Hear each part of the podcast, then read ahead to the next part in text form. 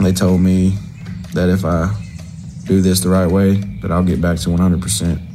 And they also said that if I don't listen and I keep singing, then I'll permanently damage my voice. So for the longevity of my career, this is just the choice I had to make. That was Morgan Wallen uh, telling his fans on Instagram that he will no longer be able to sing for the next six weeks. Yeah, and he's just about to turn 30 on Saturday. Yeah. And that's just such a bummer. He's so not going to be able to party. No, so last month a lot of fans were super angry because he canceled his show at the last minute because he said that he lost his voice. Yeah. And the last minute being like after the openers had already gone Yeah. on.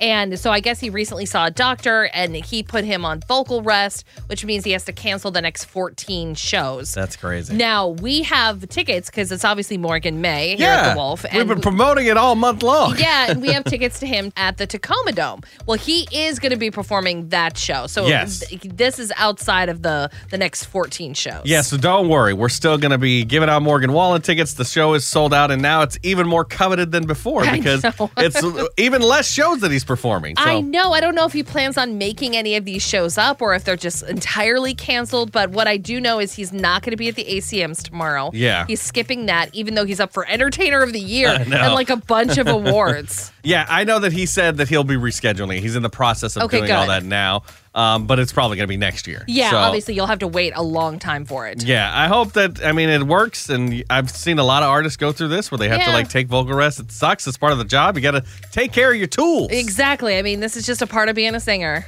So moms are putting their foot down. They're sick of getting crappy gifts from us that they don't want. So, what do they actually want?